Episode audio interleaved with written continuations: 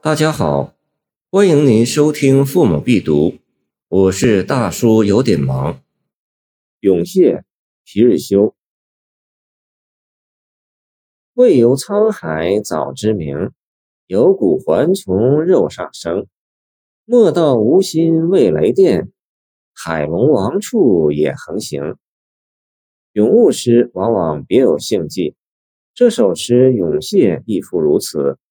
它既可以是一首讽刺横行不法的恶霸的诗，这有“试将冷眼观螃蟹，看你横行到几时”的俗谚可以旁证；也可以是一首歌颂造反派的诗。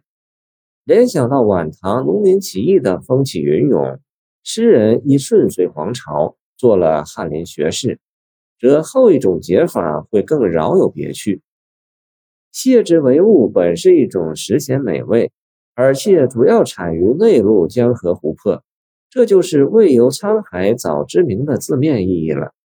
诗人用意主要还在他双关的另一层较深隐的含义，那就是历史的风云人物虽然出现在沧海横流的时代，但在他们奋起之前，必先在民间有相当的名声。这从写农民起义的《水浒传》中可找到极生动的例证。早在拨乱山东之前，即使与宋公明、托塔天王晁盖之类名号已是不胫而走，具有相当的号召力。未游沧海，正暗示着将游沧海。四字摇起诗的末句。相面之术认为，人的命运和骨相有很大关系。据说，敢于造反、犯上作乱的人，天生有反骨。由此看。有骨还从肉上生一句，就不仅仅是永蟹的硬壳一种保护组织。当然，此句由于贴切蟹的外形特点，也双关的巧妙。这个硬壳肉上有骨，还暗示着下一句，即蟹和一切生命一样，都有全身避祸的本能。从这个意义上说，它当然并非无所畏惧。莫道无心为雷电这句垫得非常好。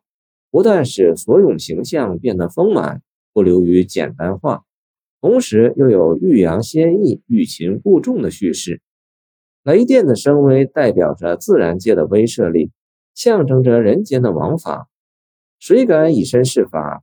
然而事情总是在一定条件下发生转化的，畏惧和隐忍皆有限度。官逼民反是从来存在的事实，这就逼出最末一句。海龙王处也横行，这是令人击节的点睛之笔。双关在这里更加耐人寻味。就蟹而言，它天生八只脚爪，只能横向爬行，这是它有益于大多数同类动物的特点。要它直走，便是强其所难，无论如何办不到。诗人奢比成趣的在这里引入海龙王这样一个庞然大物。江海中一切的主宰，虾蟹之类本是他微贱的臣民。这一对举自然巧妙，说海龙王处也横行，可见蟹的秉性难移。然而超出字面的意义，却是赞美蟹的无法无天，即赞美造反的精神。海龙王处也横行之可嘉，就在其不是与无佛处成尊，而是公然冒犯至高无上的权威，我行我素。有点见了皇帝不叩头的勇气，恰如孙悟空的可爱不在于花果山做美猴王，而在于以弼马温身份大闹天宫的时候一样。这蟹的可爱也在于他的造反有理。诗人不仅细察事物，对所有的动物的特征把握得很好，而且深于性际，巧妙地运用双关手法加以发挥。歌颂了卑贱者最可贵的一种性格，即反抗性。谢谢您的收听，我的 QQ 号码幺七二二九二二幺三零，欢迎您继续收听我们的后续节目。如果你喜欢我的作品，请关注我吧。